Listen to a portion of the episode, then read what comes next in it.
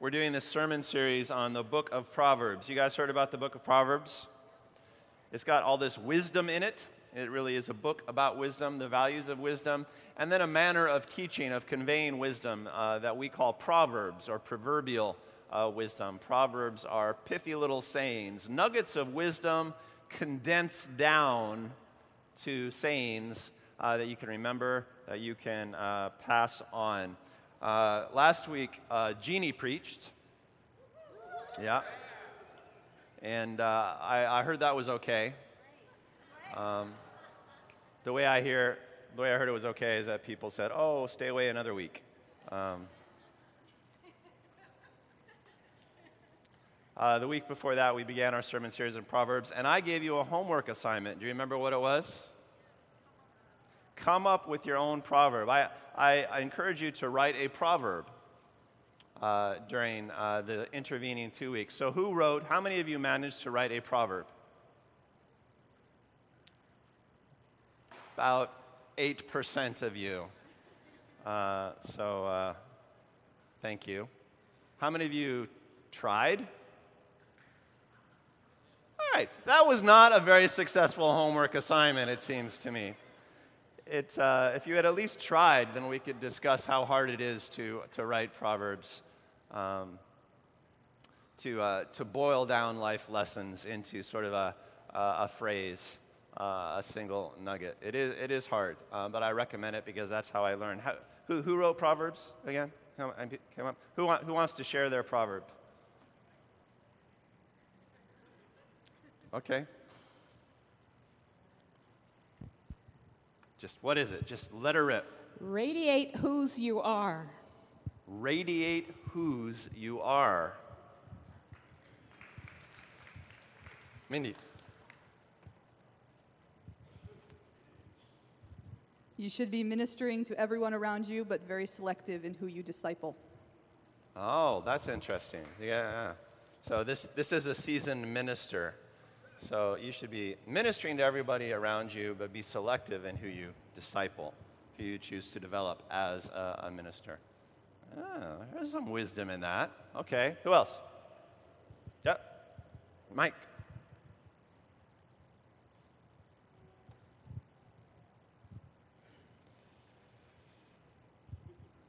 In your life and in your job, seek influence rather than authority. Oh, brilliant. There. Did you catch that? In your life and in your job, seek influence rather than authority. You can unpack that and meditate on it. That's very good. I think I understand it. You don't want positional authority. You want true influence. You want to be changeful. Brilliant. A couple more? Yeah, Coley? God owns all things and therefore can redeem all things. God owns all things, therefore can redeem all things. Very cool. Very cool. All right, who else? Brenda. So far the gals have outnumbered the guys 5-1, which just shows that women are smarter. Amen. No. Deep and lasting relationships are like ice cream for the soul. Deep and lasting relationships are like ice cream for the soul. So you get a little wisdom and also a little personal disclosure there. Brilliant. All right, come on, guys. Come on, guys. Good. Yeah. Oh, we got two. Race them up here because the men in Blue Water Mission are just overflowing with wisdom, and not just the loud howly guys either. Don't stand in front of the thing. Come over here in the middle. The only thing holding you back from God is choice. The only thing holding you back from God is choice, yes. Inflexibility results in fracture. Inflexibility results in fracture. He's a doctor. He knows. He knows these things. Come on, one more. I want Angie. This is based on John 1:7, and it's... truth was always meant to be given hand in hand with grace. Truth is always meant to be given hand in hand with grace. That's brilliant. Don't try to speak truth to someone unless you've established grace, right? Lovely. I'm just going to bask in the glow of that wisdom for a while. All right, thanks for coming. It's enough wisdom for one day. One of our proverbs at Blue Water is that leaders always have to go first. So if as a leader you ask someone to do something, then you have to do it as well. You have to go first. So here's some proverbs I wrote during the intervening 2 weeks. I was reading some military history, so this is sort of spawned from that.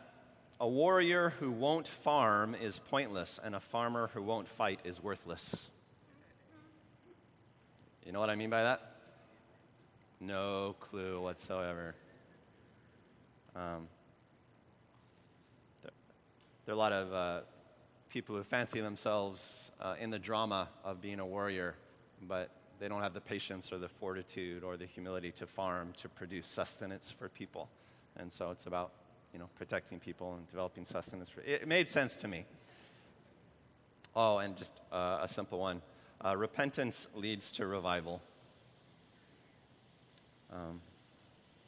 I read a lot of revival history, church history, and revivals always seem to start with mass repentance.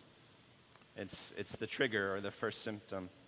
Repentance leads to revival. Both of those are cool words. Revival means to live again, and repentance literally means to think in a new way or to change your mind. So you could say, if you want a new life, you have to think in a new way, which I think is also true. Our first sermon on Proverbs was about, it's about the value of learning. The book of Proverbs opens up with all of these reflections about how valuable wisdom is and all of these encouragements, these commands to go and get wisdom. It's a very simple directive. Get wisdom. It's really valuable, and the first thing you need to know about the life of wisdom is that you should go out and get it. You might think that desire should shape your life or that security needs should shape your life, but really the book of Proverbs says wisdom should shape your life, and you should get wisdom at all costs. That's the thesis statement for the book of wisdom, book of Proverbs. You might ask, what is wisdom?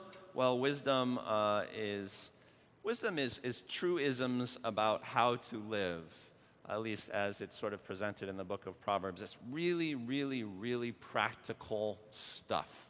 If you want to know how to live, then get wisdom.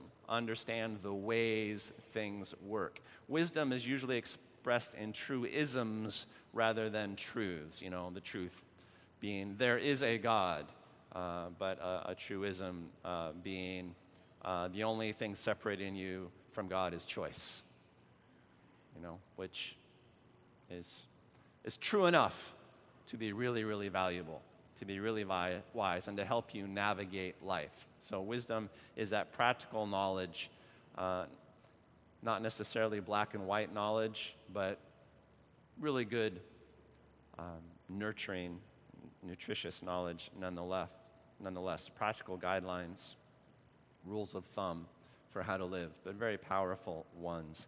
And the way to get wisdom is to value it, to go after it. You don't get wisdom accidentally, according to the book of Proverbs. You actually have to value it. Wise people go get wisdom. Fools don't value it and therefore don't have it. The book of Proverbs teaches that if you are a foolish person, it's not because you're stupid.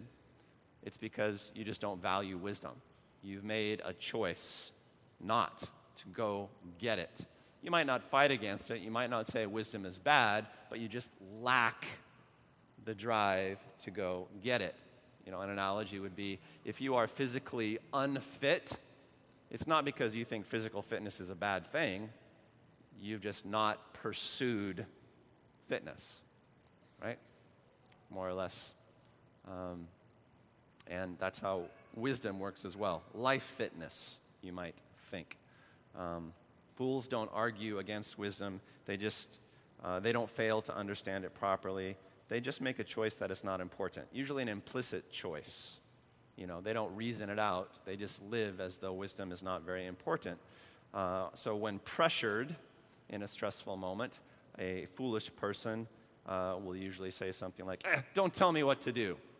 They'll have an emotional response rather than a reasoned analysis about what is wise and what is not wise. That's a foolish habit, according to Proverbs. They overrule wisdom with poorly controlled emotion.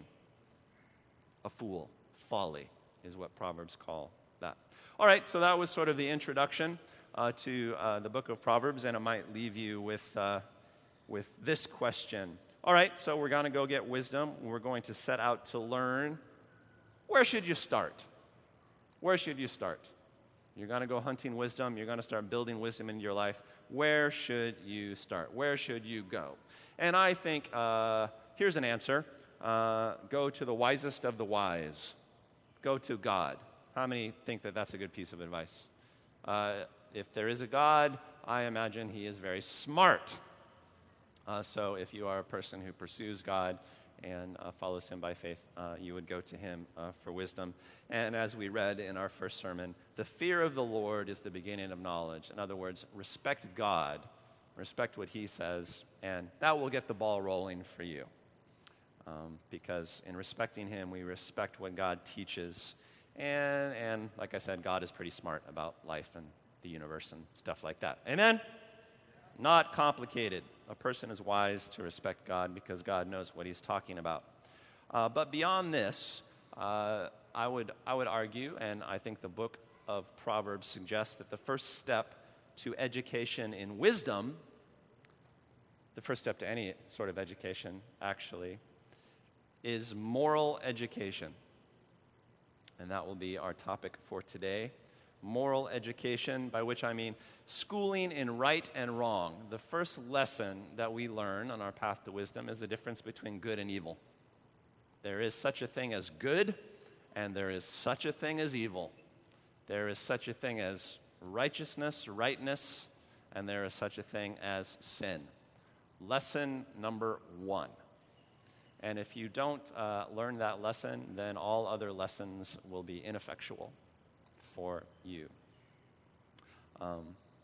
If you don't accept concepts of good and evil, for instance, if you don't accept that some things are better and other things are harmful, then you will never be wise, you will never know how to navigate life well, and you will never even know what has gone wrong in life.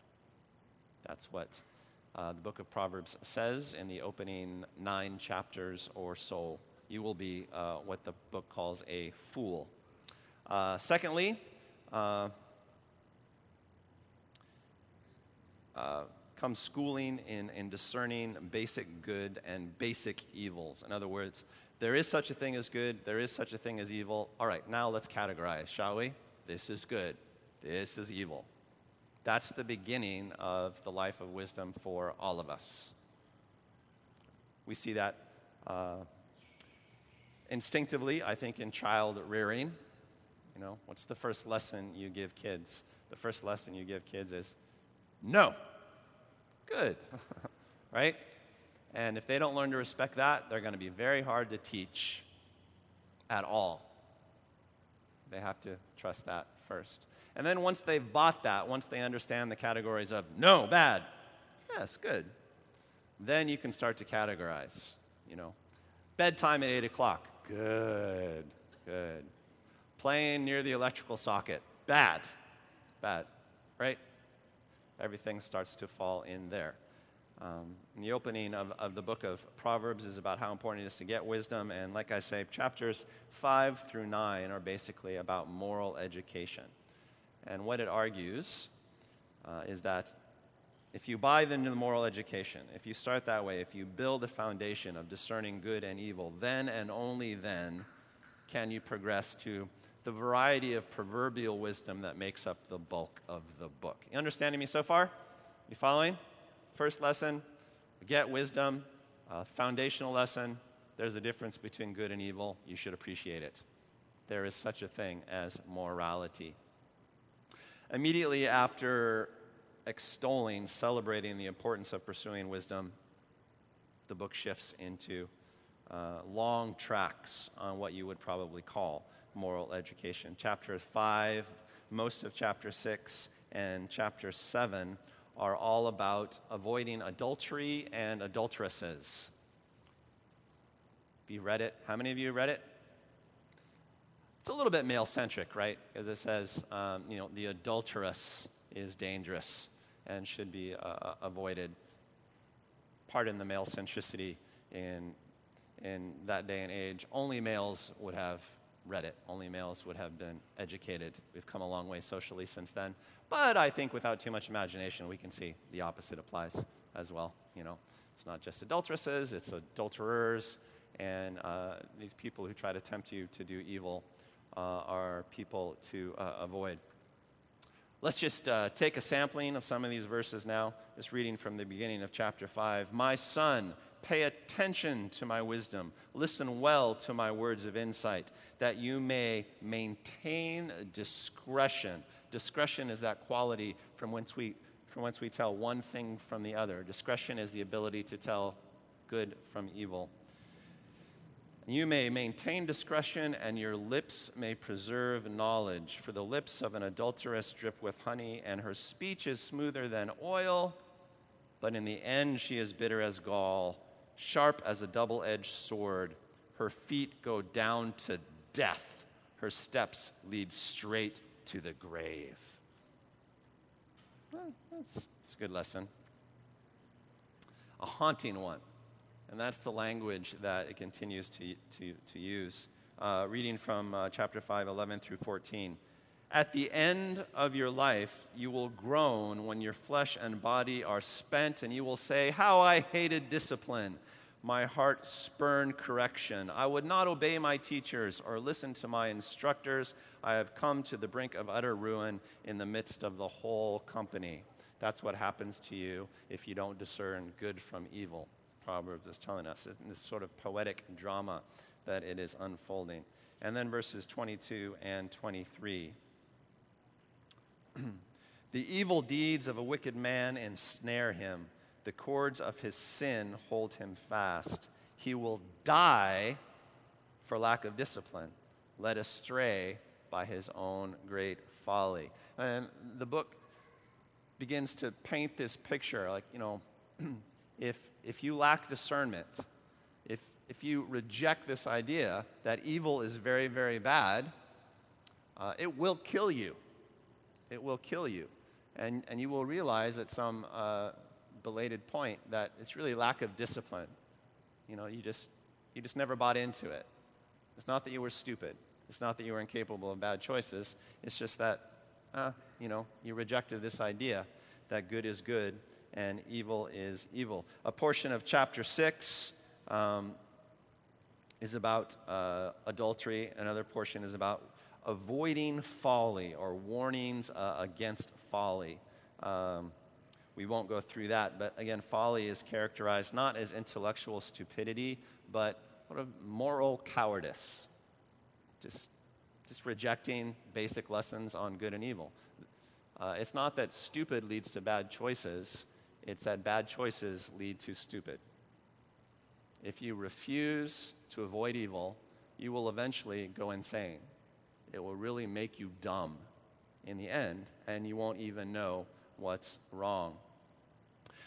Chapters 8 and 9 are, again, mostly this poetic drama showing the call of wisdom versus the call of folly. I will read from chapter 9, verses 13 through 18.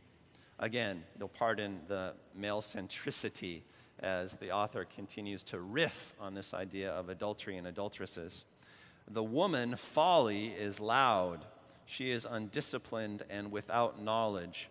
She sits at the door of her house on a seat at the highest point of the city, calling out to those who pass by, who go straight on their way. Let all who are simple come in here, she says to those who lack judgment. Stolen water is sweet. Food eaten in secret is delicious. But little do they know that the dead are there, that her guests are in the depths of the grave. Just very dramatic stuff, as we begin our school of wisdom in the book of Proverbs. We could summarize by saying, lesson number 1 in the school of wisdom, be a good boy or a good girl. Lesson number one. That's it. Don't give in to temptation. Avoid evil and thereby avoid harm. Lesson ended. What do you think? To me, that sounds like a very simple lesson. I mean, it's not all that sophisticated, right? It doesn't necessarily seem all that powerful. Avoid doing evil. But I think it's the primary lesson of life. It's the primary lesson of life on this planet, anyway. If you want to be wise, if you want to navigate life well, you've got to be a good person. You have to avoid doing bad things, evil things. You have to resist temptation, even if it calls out to you, hey, it's not that bad. Avoid it. If you can't be good, if you can't behave yourself, you'll never be wise. You'll never know what's going on. You'll never know what to do next in life. You'll always be confused, running into dead ends, confounding, causing destruction, and not being able to figure out why you caused destruction. That all comes from an unwillingness to be good and a willingness to give in to temptation. Your sinfulness will make you stupid. That's how it works in this life. And the way that works, I think, is if you won't avoid evil, if you won't really develop your willfulness against temptation, then your weak will is always going to twist your thinking in a way that will cause you to do stupid things. And we've all seen this, right? We've all seen perfectly intelligent people do seemingly crazy things, make atrociously bad choices, throw away great chunks of their lives by giving in to some shallow, fleshly temptation. You know, just moments of fleshly gratification or something like that. Perfectly intelligent people that just do the dumbest things when they give in to temptation. And you might think to yourself, that person was too smart to do that. They were smart, but they were not wise. They had not developed their moral capacity. And immorality will trump IQ every time. Every time. And it will make smart people act dumb. And then once they start acting dumb, they will start speaking dumb. Right? Which is what it says at the beginning. May your lips always preserve wisdom. The book says, you know, they will start developing philosophies and mindsets to justify their twisted behavior, and then they'll just start sounding fractured. Right? Sometimes these episodes make headlines, right? Somebody who had everything to live for, had a great life, everything was going super well. Maybe they're, I don't know, maybe they work in Washington, let's say, and they just throw it all away for just the dumbest sinful distraction.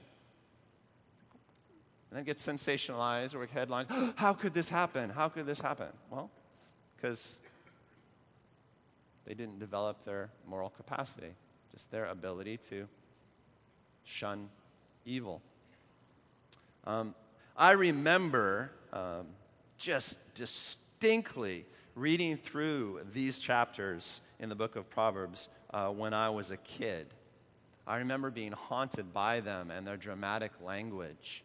And I really believe that they got into me in a very influential way. I was sort of flipping through these chapters in preparation for this week's sermon, and I would occasionally read a verse, and I would have sort of like a flashback to when I read it, you know, lying in bed when I was 9 years old. I remember this verse in particular from chapter 6, verses 10 and 11. A little sleep, a little slumber, a little folding of the hands to rest, and poverty will come on you like a bandit and scarcity like an armed man. That's not subtle, right? You know, but if you're just a little lazy, your life will be ruined. How many agree that's just a little overdramatic? A little overdramatic. right? But it's meant to be. It is meant to be scary. And I think in particular it's meant to be scary to someone who's young, who's sort of starting out on their life journey and their moral journey. It puts the fear of God in you. And more specifically in this case, it puts the fear of evil in you. And if the fear of evil, you know, like, by which I mean not respect for evil, but, you know, a concern about doing evil, if that gets in you, it really solidifies you in a nice way. And if we miss that step, woe to us. Life gets very dicey at that point.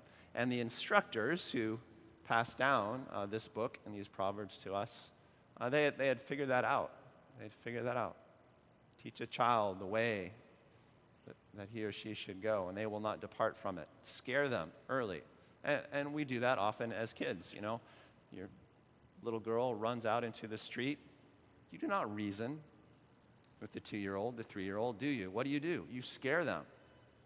You know, if you run into the street, I will spank you. If you run into the street, Daddy will get very mad. And so, you know, she learns to respect Daddy. She learns to fear transgression, even if she doesn't understand what's meant by traffic on the street quite yet. It's the beginning. You start to trust your instruction, to respect what God says, which is where the book is going. Anyway, those verses certainly haunted me. They were effective, and I think they totally shaped my work ethic.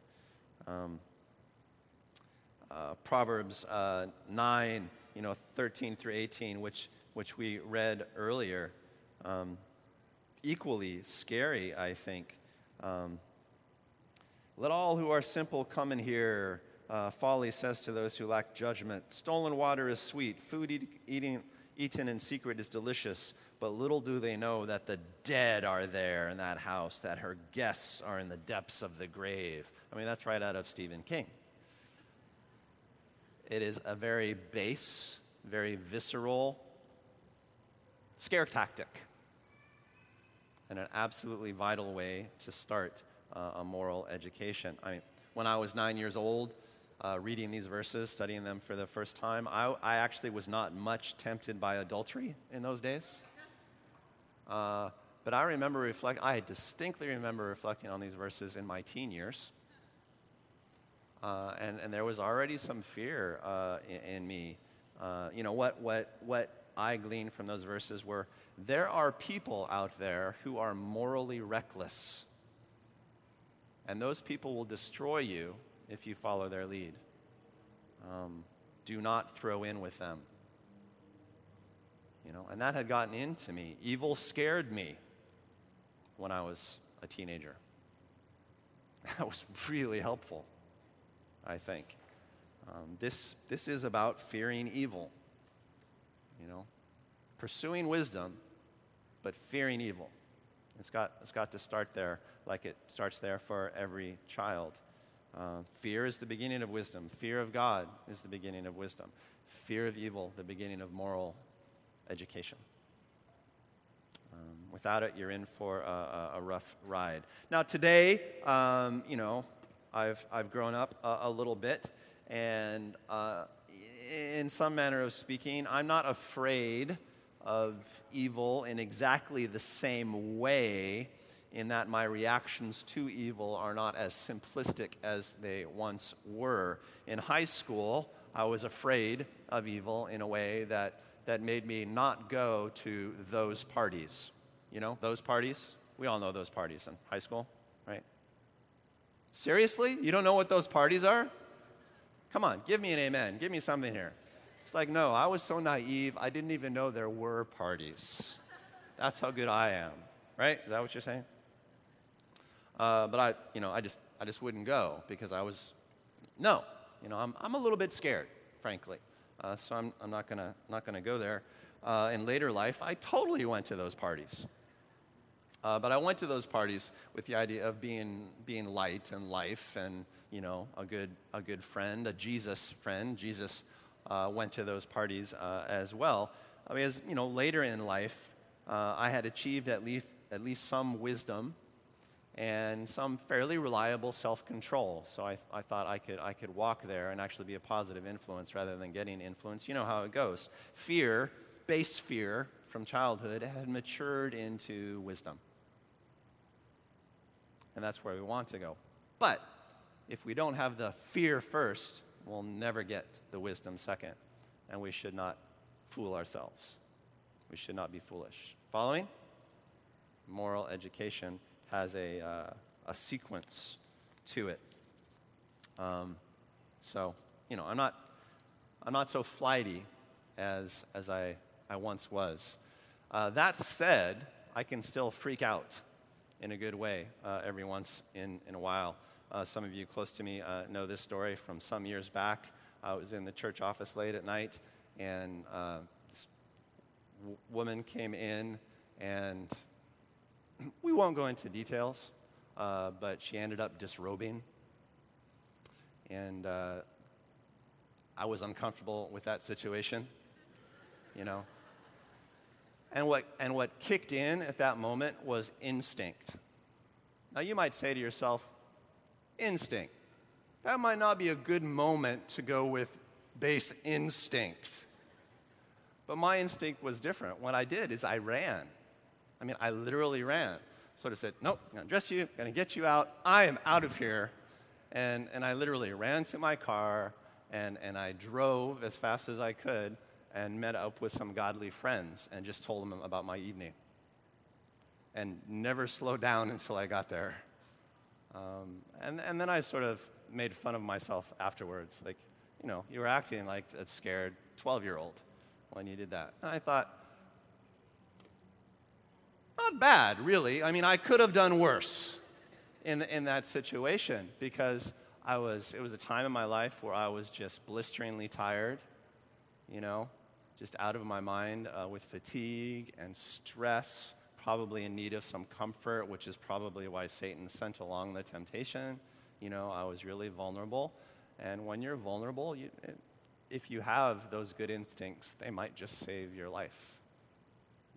Those fight or flight, those fear instincts can sometimes be very, very helpful. I'm not a flighty guy at all. No one would accuse me of that. But there was a conditioning in me that produced what I think was a decent reaction in a high-pressure movement. Not that I lack vulnerabilities in areas of sexual temptation or laziness, or not that I lack big vulnerabilities in other areas of self-control. One of my big battles always is to keep control of my temper, of which the book of Proverbs will say much in the chapters that are coming. But I'm so greatly helped by years of pursuing wisdom and thinking about it. I'm so glad that fear of evil is in there, at least. It has helped me. And I have needed it often. And I recommend it to you based on personal experience. There have been times when I have been screaming mad at God. I don't know if you guys ever get there. You're probably all too holy and righteous. But sometimes God just offends me so deeply. I get so frustrated and disappointed. And I have actually told him, Lord, I might as well live a sinful life for all the good that righteousness is doing me. But I can't manage to live a sinful life. I never go there. I never follow through. Why? Because I'm scared, to be perfectly honest with you. I'm scared of it. I'm scared of it in a good way, I think. Even when faith fails me, fear can save me. Does that make sense? I'm not sure I'd push too hard on that theologically. That might not be a truth, but it's a good truism. It's true enough to be really valuable. Even when my faith fails me, my fear can save me. If it's a good, well-trained fear, and not one of those fear of uncertainty things or something lame like that. No, a fear of evil. Okay, so now that I've told you what a moral fellow I am, you all have to pray for me, because I just know this week Satan's going to lob all of these temptations my way. And so everybody pray. Just take a moment. 5-second prayer. Go. Oh, Lord, don't let Jordan be stupid. Amen. Thank you. Okay. So can I just ask you, in light of all of that, did you ever learn to be afraid of evil? Have you learned that yet? Have you learned to be afraid of evil? I think mostly everybody here probably admires good. And I think that's true of good church-going people like you, but I think that's sort of true about people in the world generally. Goodness is more or less appreciated. Unfortunately, evil is appreciated in a way that's not helpful. And so, you know, the critical question to be asked is, have you ever learned to fear evil? Is that in you, do you think? Does evil just freak you out? I mean, does sin really kind of scare you? I know it tempts you, because I'm pretty sure you're human. But does it scare you? Does it scare you? Is there a countervailing fear? Has the prospect of sinning ever frightened you when it pops up in your life? Or have you learned to be morally casual? Jesus was non-judgmental. Although anybody who has studied Jesus' life, I think, would say that. Jesus was non-judgmental, but he was not morally casual. He was passionate about avoiding evil in his own life, but he gave a lot of grace to those who didn't avoid evil. See, that's the difference. You know, you want to fear evil, but totally give grace to people who don't, or who make stupid choices. That's the Jesus calling. That's the Jesus way. And sometimes what we do is we just sort of substitute a moral casualness. We say, oh, we don't want to be judgmental, therefore, there is no such thing as evil. Or, you know, it's going to be lazy. A little folding of the hands. Boom. You become easy prey. So love people, accept people, apply grace to people, never judge. Never judge. But fear evil in your life, because it will make you stupid. It will make you ineffectual. It will screw things up for you. Are you like, oh, I know I shouldn't? Or are you like, oh, God, get me out of here? Which one are you when the pressure's on? Or are you somewhere in between, which is where I feel like I live a lot of days, you know? I get a little bit lazy in my thinking, a little bit stupid, because it's comforting. If you're in between, then I humbly suggest the book of Proverbs to you. I humbly suggest that you read along with us in this sermon series. Go through it. Let it affect you a little bit. Get those truisms into you. Write a few yourself. Get the wisdom engine going in your own life. Accept the instruction of the wise. Accept it. Go get it. Think about how evil deeds are snares that pull you to death. Think about that. Set aside 15 minutes. If there's one thing our society rejects, it's moral education. You know, we Americans have come to despise moral education in our popular culture. Proverbs says, there is a way that seems right to a person, but in the end it leads to death. Society says, the most important thing is for people to be empowered to make their own choices. Now, those are not two opposite philosophies. They're not completely diametrically opposed. I am all about free choices. I am Mr. Individualism. I am passionate about creating individuals.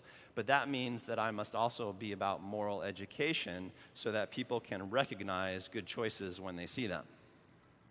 And if we never equip people to recognize good versus evil, then all of our empowering of choice is just going to end in craziness and destruction.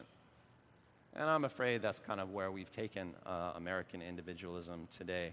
If you don't have a lens for good and evil, then life will always seem blurry to you. You will never quite get it where you should go. A disregard for morality leads to weak-minded people. People whose common sense gets stunted by simple garden variety temptations. You know, intelligent people who just go nuts with the slightest bit of fleshly temptation. People who are absolutely helpless when it comes to making wise choices in the face of temptation. People who can't say no to money or no to status or no to sex or no to licentiousness, and who therefore construct the strangest sort of philosophies or policies to support their strange behaviors and desires. We convince ourselves in our society today that we're moral because we champion certain selective causes. You know, celebrated causes, to use the French phrase. You know, what are celebrated causes today? Well, you know, the environment is a celebrated moral cause. Certain individual rights are always celebrated moral causes in America.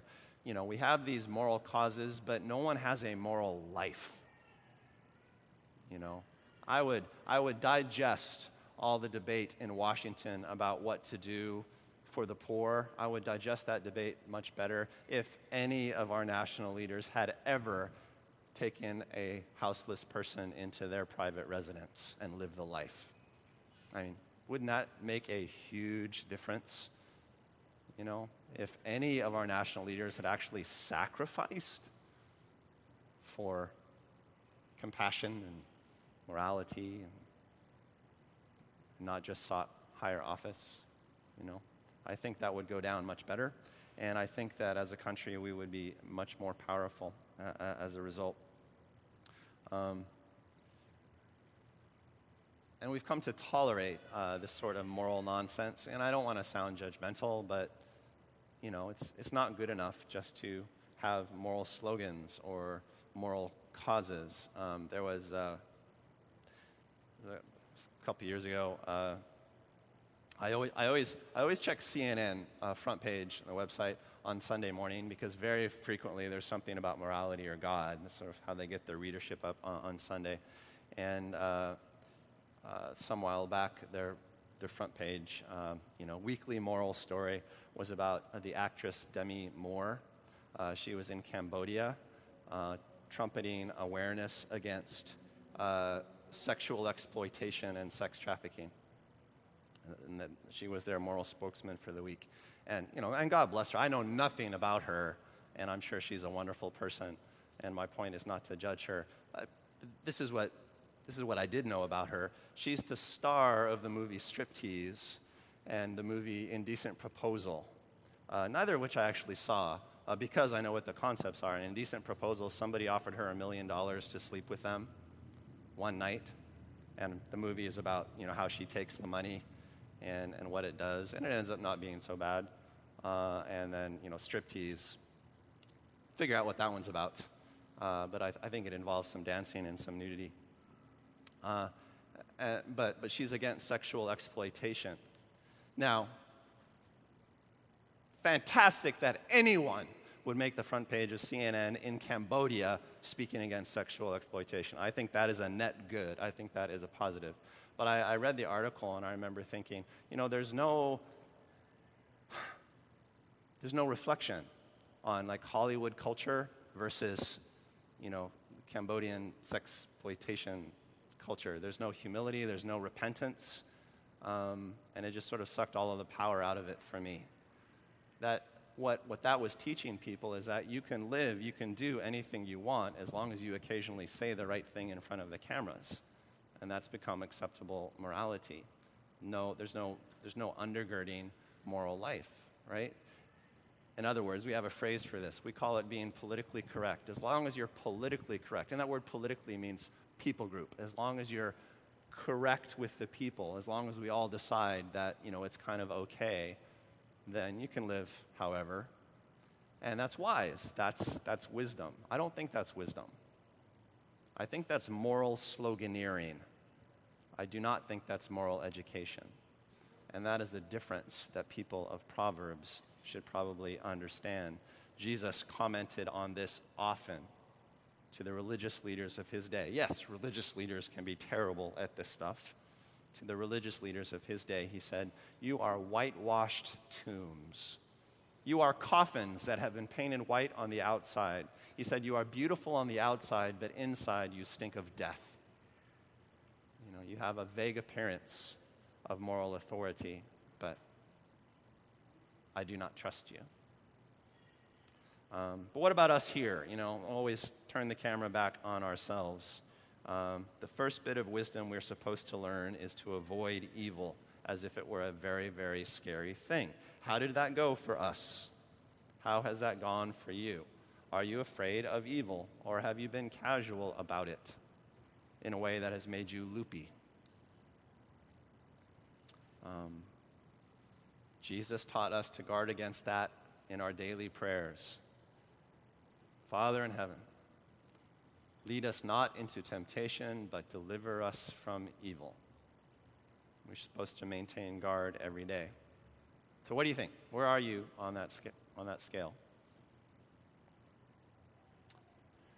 And for those of us who are not doing very well on that scale, what is the next step, or what are the next steps for us?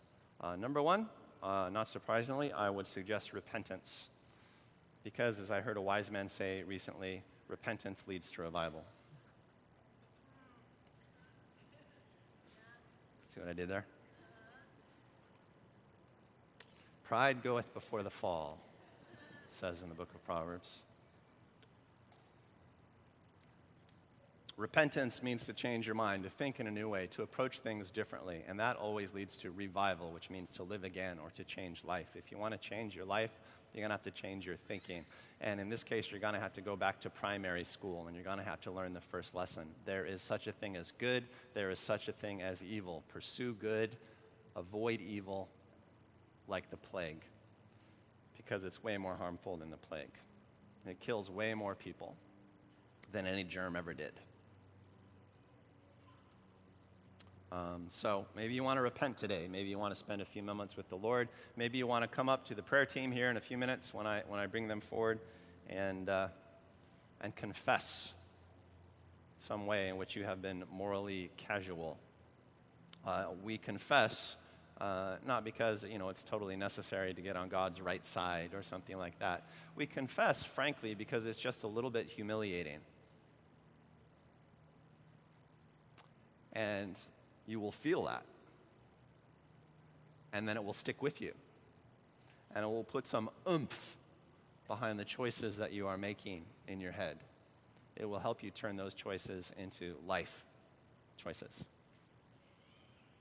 Great discipline, if you've never tried it. One thing we do at all of our Holy Spirit retreats, we take people away from time to time, particularly newcomers to the church, and we have what we call a Holy Spirit retreat, where we study passages in Scripture on the ministry of the Holy Spirit, who is God with us in the here and now, the supernatural things that he does, and then we pray for the Holy Spirit to come upon people, and it's awesome. How many people have been to a Holy Spirit retreat before? Woo! How many people had their life significantly changed at a Holy Spirit retreat?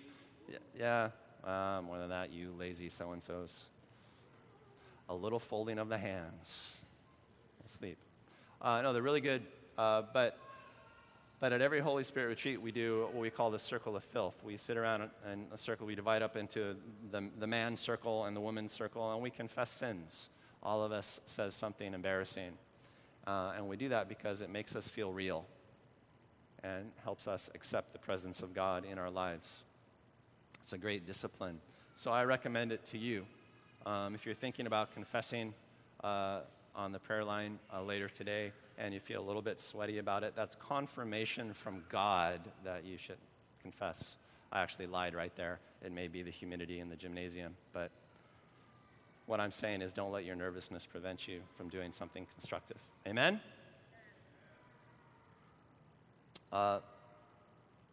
But, you know, it's not just the gesture of repentance or the exercise of confession. We want a lifestyle of avoiding evil. And I just want to underscore a piece of advice I gave a few minutes ago. Read the book. Read the book. Open your Bible. It's about in the middle. And read the book of Proverbs. Read the instructions of the wise. Read it. Come on. Do your homework. Do your homework. Write some Proverbs. Memorize some Proverbs. Go back to basics. Go get it. Go get the wisdom. It will really help. All right, let's pray. Our Heavenly Father, lead us not into temptation, but deliver us from evil. I pray, Lord, for a moral education or a moral re-education as is necessary. I pray, Father, that you would give us the gift of fear in this sense, that we would be afraid of straying from the path. I pray for that holy fear, the fear of the Lord, who sees all. That fear that a child has for a righteous parent.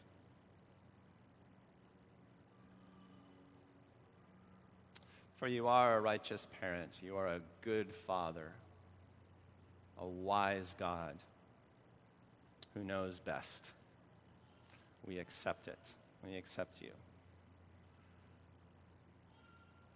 In Jesus' name.